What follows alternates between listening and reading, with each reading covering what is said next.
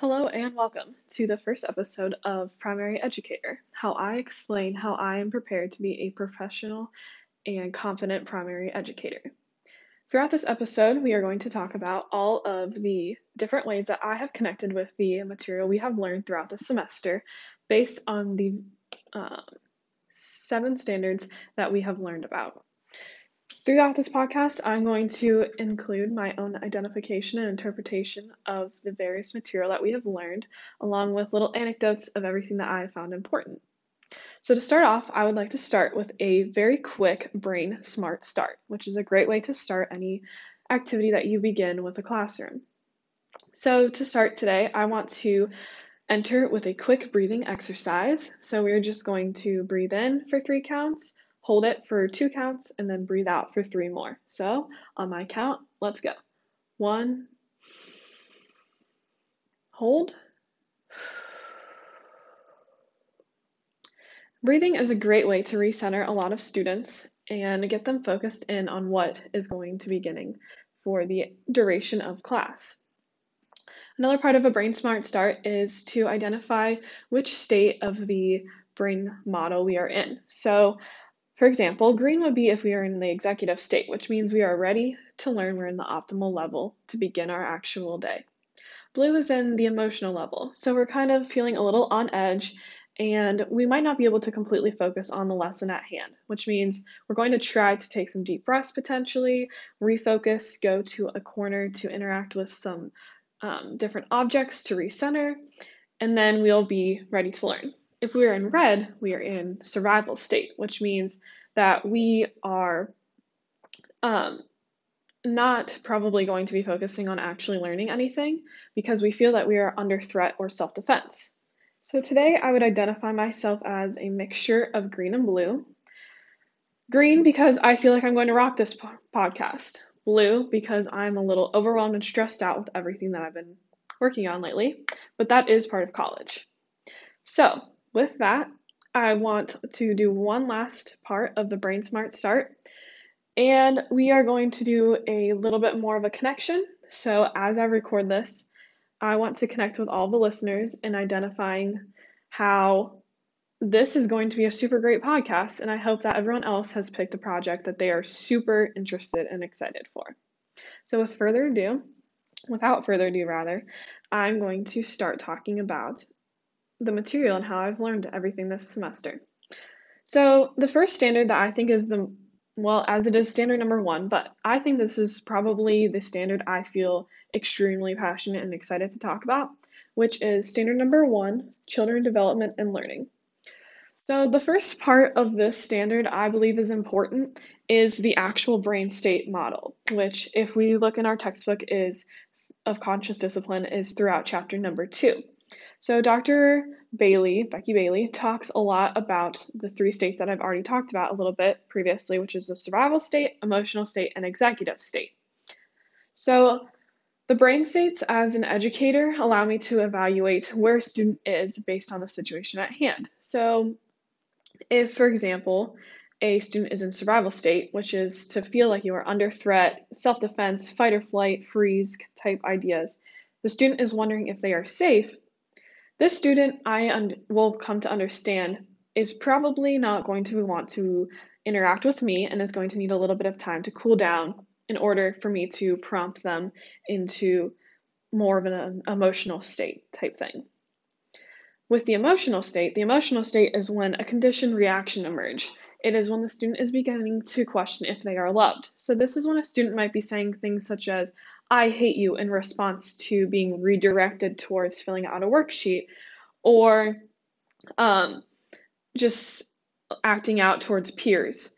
And the final state that we have to talk about is the executive state, which is when optimal integrated learning is going to occur. So, this is when there's an relaxed alertness and your feelings and your thoughts are aligned. And this is when a student is in the what can I learn type phase. So, this is the most ideal state for both the teacher and the students to be in because this is when we're going to be able to work through any difficulties or anything that is going to prevent a barrier to learn, and we are going to be there to learn.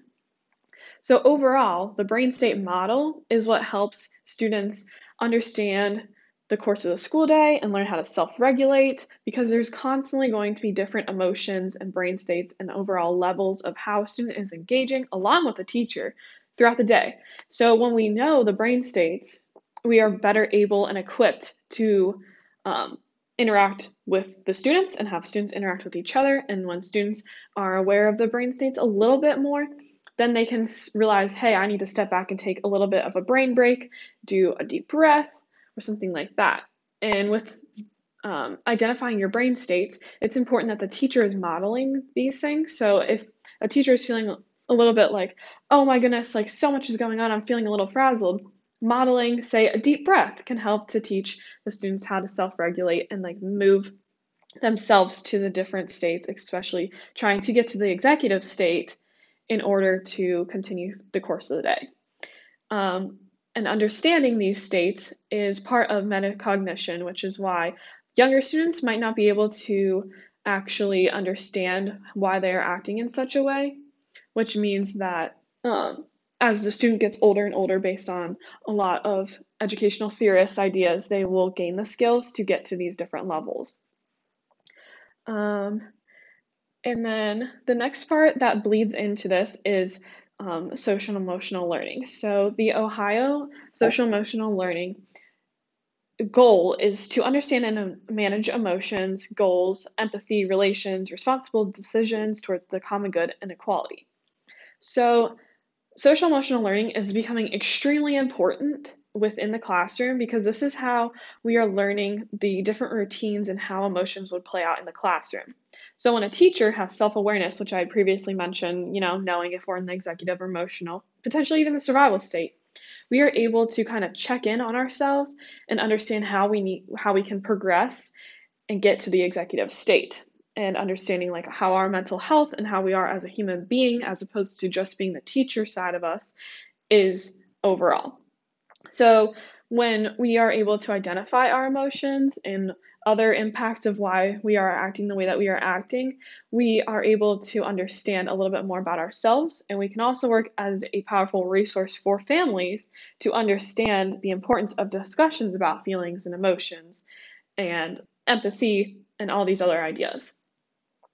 Um, so we can also work in incorporating social emotional learning into our classrooms by having teachers under or actually students students well teachers as well but students understanding the different feelings and emotions. So maybe in the morning having an idea like having students come in and identify one emotion that they're feeling. So maybe they're super happy because they got to have pancakes for breakfast with whipped cream or maybe they're a little upset because their best friend on the bus wasn't there. So emotion understanding and defining these emotions helps for students to be able to also harness their abilities to understand their different um, brain states. Along with the brain states is the idea of the other part of Standard 1, which is that children have um, development and learning through different ways. So, one of these ways that has become a huge focus of the past few weeks is STEAM education. So, this is science, technology, engineering, art occasionally, and math. So this is just a new, it's not even new. It's a way that we should have always been teaching education, but we are starting to have a better understanding of how to incorporate it into the school day.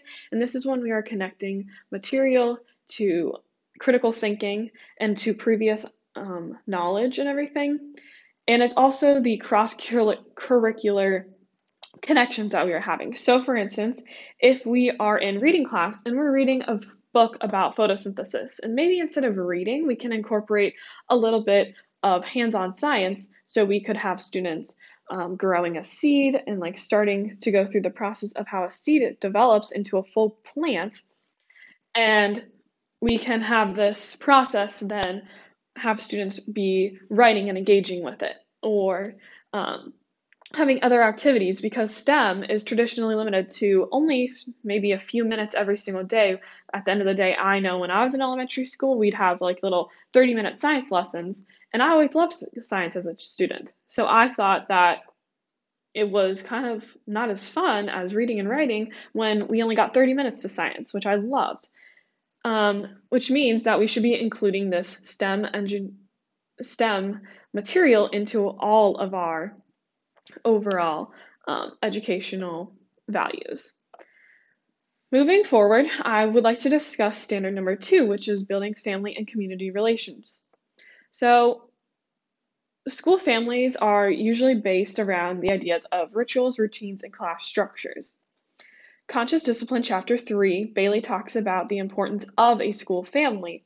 And in this school family, we are a, creating routines, which is we're showing students what we are doing every single morning. So maybe a morning routine would be a brain smart start, like what I started this podcast with. And this is a great way that students know exactly what they are going to be doing every single day.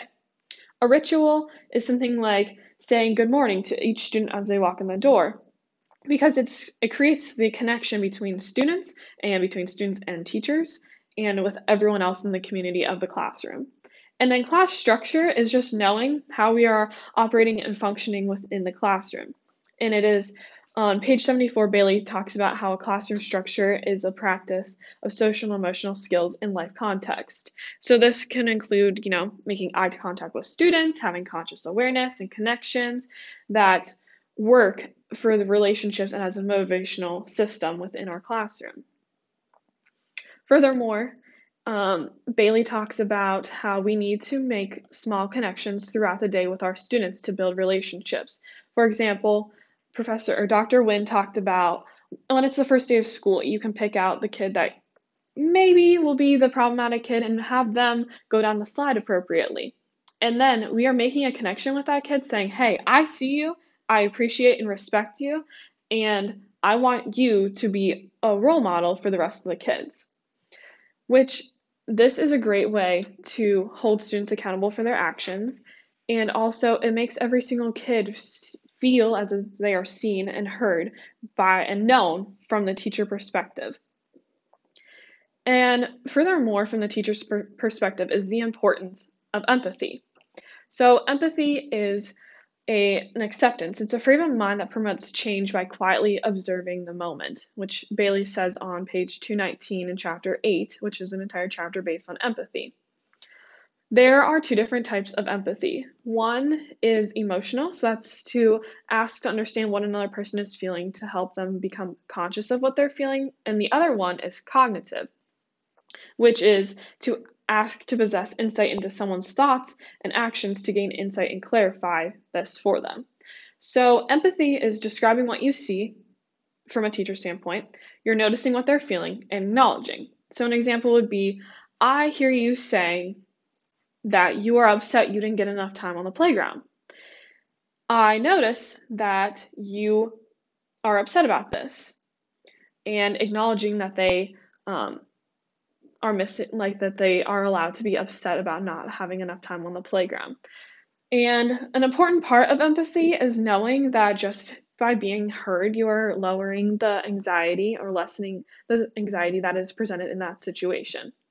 You are validating the emotions that the student is having, which I think is extremely important because I feel like for myself, as a child, I don't really remember teachers validating emotions in general, but it is important because it helps develop us as human beings. And an extremely of, important part of empathy that I learned from this chapter is that empathy is not sharing a response or your own situation to, you know, comfort another person. That's not empathy. That is simply saying, hey, I also have had this experience. That's kind of detracting attention away from the actual reason why this person is coming to you. So another instead we can ask questions about what a feel what a child is feeling. So we are making sure to understand how they are feeling and then we are grounding them back to an emotion an emotion um, that they are feeling and we are able to work through it. So this can kind of go along with the observing, documenting, and assessing for support in standard three, which is um, you know, we are building a family connection in the classroom by being able to talk about our emotions through the lens of empathy. Standard four is another super important standard to me because it is the developmental appropriate approach. So, within this is the brain states and social emotional learning that I had talked about already. But a huge part of it that I pre- I just learned about that I find to be extremely exciting is the cognitive reframing and positive regard. So when a student is acting out, they are not all behaviors are communication, which means that a student might be choosing to not work on their worksheet. And so they are now tapping Sally next door and bothering Sally. Well, why is Johnny bothering Sally? Maybe because Johnny uh, forgot his glasses at home and he can't read the worksheet. Or maybe he's a little confused and needs redirected towards um, another reading of the directions because he is having trouble understanding a certain word within this. So, with this means we should be um, treating students with positive regard to show that they are all valued and important within the classroom. So, this means that um, we are acting as a guide to understand the feelings and beliefs for each child, which also correlates to the idea that students have, we should be looking at them from a positive regard and an asset based model, which means we are not looking at them as having deficits or focusing on their deficits, but rather on the overall benefits and um, traits that they are bringing to the classroom that betters us as an entire classroom. So, an important part of this cognitive reframing is to acknowledge that a student is making a choice and reframing their attention towards a new activity or something else. So, this can be a brain break or introducing a star breath or doing something like that like that promotes a small break from the activity but also ensures that they will return to the activity because that is what they are supposed to be doing which is an important part of having joyful breaks throughout the day so maybe every half hour we're going to get up and do six jumping jacks or we're going to watch a quick little YouTube video dance party something like that that gets students excited on what they are learning about and everything. And I think that this is important because we are teaching students how to self regulate and we are giving them more chances to develop the skills without the assistance of a teacher or someone else telling them what to do and how to self regulate. And to further this idea is the idea of we should be reflecting and not reacting when a student is making a choice, which means we are not going to be punishing or shaming a child because they made a choice, but instead we need to just say, hey, like I saw that you did this. How about we redirect you towards a different idea? And I think that this is the most important part of the theorists that we talked about, especially because we talked about um, Piaget talks a lot about um, the cognitive development of students. And so this is like students can Vygotsky talked about like the zone of proximal development. So a student can only reach a certain point and then they need more scaffolding and it's a continuum of development. So this is similar to kind of what Piaget was talking about, where um, we are able to think more abstractly once we get to the formal operational stage, which relates to what I've just been talking about because a student needs the needs to have the self-regulation skills in order to be able to have more abstract thoughts and such, which is part of a developmentally appropriate approach. Um, additionally, is the importance of Erikson when he talks about the stages of personal development. One that I highlighted within my notes was the identity versus confusion. There's also trust versus mistrust and things like this. I selected identity versus confusion. This is a little more developed than something in a primary school, but I still think that students can be working on this. Is the idea of knowing who you are as a person versus being confused. And I myself am definitely in that stage of wondering who I am as a student, a future educator, and just a person as a whole, and which values and ideas I want to keep and hold and project onto the world from my own viewpoint versus ideas that maybe I don't want to have myself. This relates to Montessori because Montessori talked a lot about having students have their own free choice. And I think this specifically relates to Standard 5, which is content knowledge to meaningful curriculum. So, one of the articles that I read was talking about risky play. And in the article, Walking into the Woods, it talked about having students as safe as necessary, not safe as possible, because it this is on page seven, and it was building on the idea of having students being independent, self reliant, and having faith in their surroundings. So, Montessori believed that students are going to learn best through free choice. So, from exploring or interacting with topics that they find to be the most interesting to themselves. And I think this is a different approach that is very beneficial because a student, if they don't really like reading, and they are forced to read the same book as every single other student in your classroom, they're not going to be finding this reading of this book interesting. Whereas if you have, say, five different books, you have a theme of, I don't know, something about diversity. So we are learning about diversity. And students, because it's a second grade classroom, know what they want to learn about diversity. So maybe they want to learn about plant diversity, and another group wants to learn about um, racial diversity and religious diversity and other types of diversity, because of this free choice, students are going to pick topics and books that they want to learn about, and they're going to find this to be most interesting. Which goes back to Vygotsky about scaffolding, where we can give students more complex, challenging texts, and they are able to work through these because they have the um, critical viewing skills in order to get through these ideas.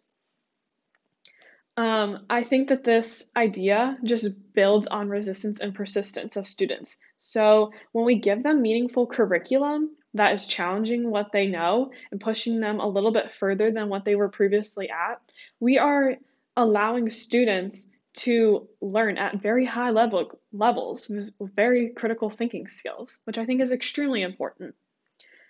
Um, the final standard that I would like to talk about today is standard number six, which is becoming a professional. And I think the most important part of this standard for me right now is two things. One, it's assertiveness, and the other is compassion. So, Dr. Bailey in chapter 5 talks about assertive as being a clear communication of what we want others to do on page 132. So, being assertive is using a tone that tells and communicates to the rest of the classroom that you are in control and you are wishing to accomplish certain things. So it's not being mean, it's simply setting expectations for students to keep them safe and on track. And this relates back to the reframing and treating students with positive regard. It is making sure that we are redirecting what a student's behavior is towards something that we would rather have them doing. So, a highlighted part was the name, verb, and paint that we talked about as a course of being assertive. And as I flip through my notes to get to this chapter, um, so we are doing things that we want students to be able to clearly know what we want them to be doing. So with naming, we are making eye contact and saying the student's name. With a verb, we are stating what we see, and painting is the expected expected behaviors and visual cues to help a student. So we are communicating that we mean what we say and we say what we mean. And we are in this, we are able to get students to understand the boundaries we have set for behaviors, and they are going to respect them. This also goes into having students create their own ways to manage behavior. So if we see a student doing something that we don't really prefer in the classroom, we can say, hey, like you have been saying really terrible things to another student. What is a reasonable thing that you can do to make up for this action and to learn your lesson? Because students are very well adept at making up their own punishments. And part of being a professional is using this assertiveness that we have developed and being able to have students be in charge of themselves because of this metacognition and their higher critical thinking skills. The final part I want to conclude on is the part on compassion. So, I have obviously been feeling extremely burnt out. It's not obvious. It feels obvious internally, but externally, I don't know that anybody knows that I'm burnout, but I know everyone else is burnout too. But within the article Preventing Compassion Fatigue, it talked about how burnout is a reaction to prolonged or chronic stress. And compassion fatigue is a secondary trauma related from absorbing other people's trauma. So, with this, I think the most important part that I have learned is that I need a self care action plan as a professional to treat myself with the respect that I treat others with.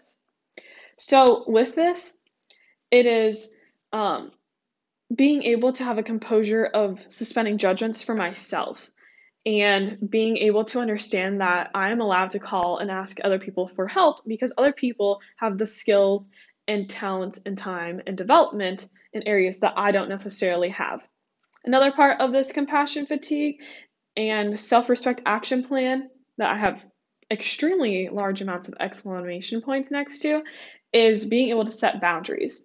So, as I was preparing this project, I was thinking about how I feel like there's never an end to emails. And at the end of the day, there's nothing worse than at 9 p.m. getting yet another email from a professor because that's when they have chosen to work.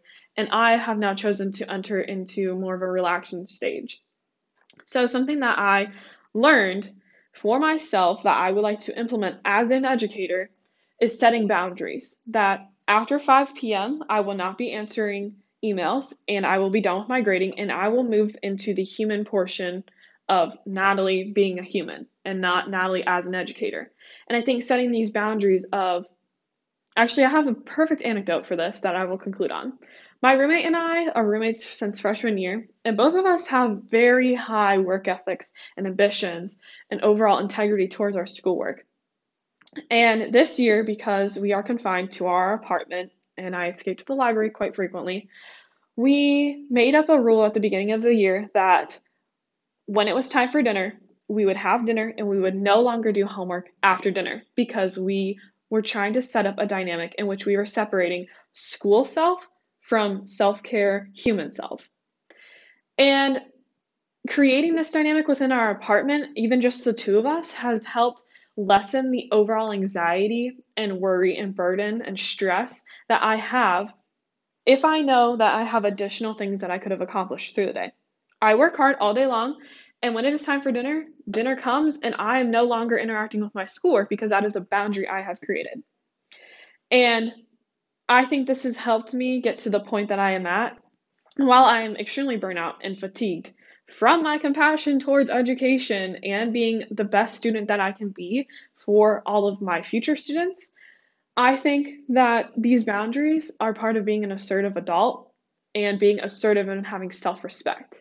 And with that, I just want to conclude in saying that this project has shown me the important values and experiences and ideas that I want to remember as I become transition from a pre service teacher into a teacher in order to present the best teacher I can to my future students.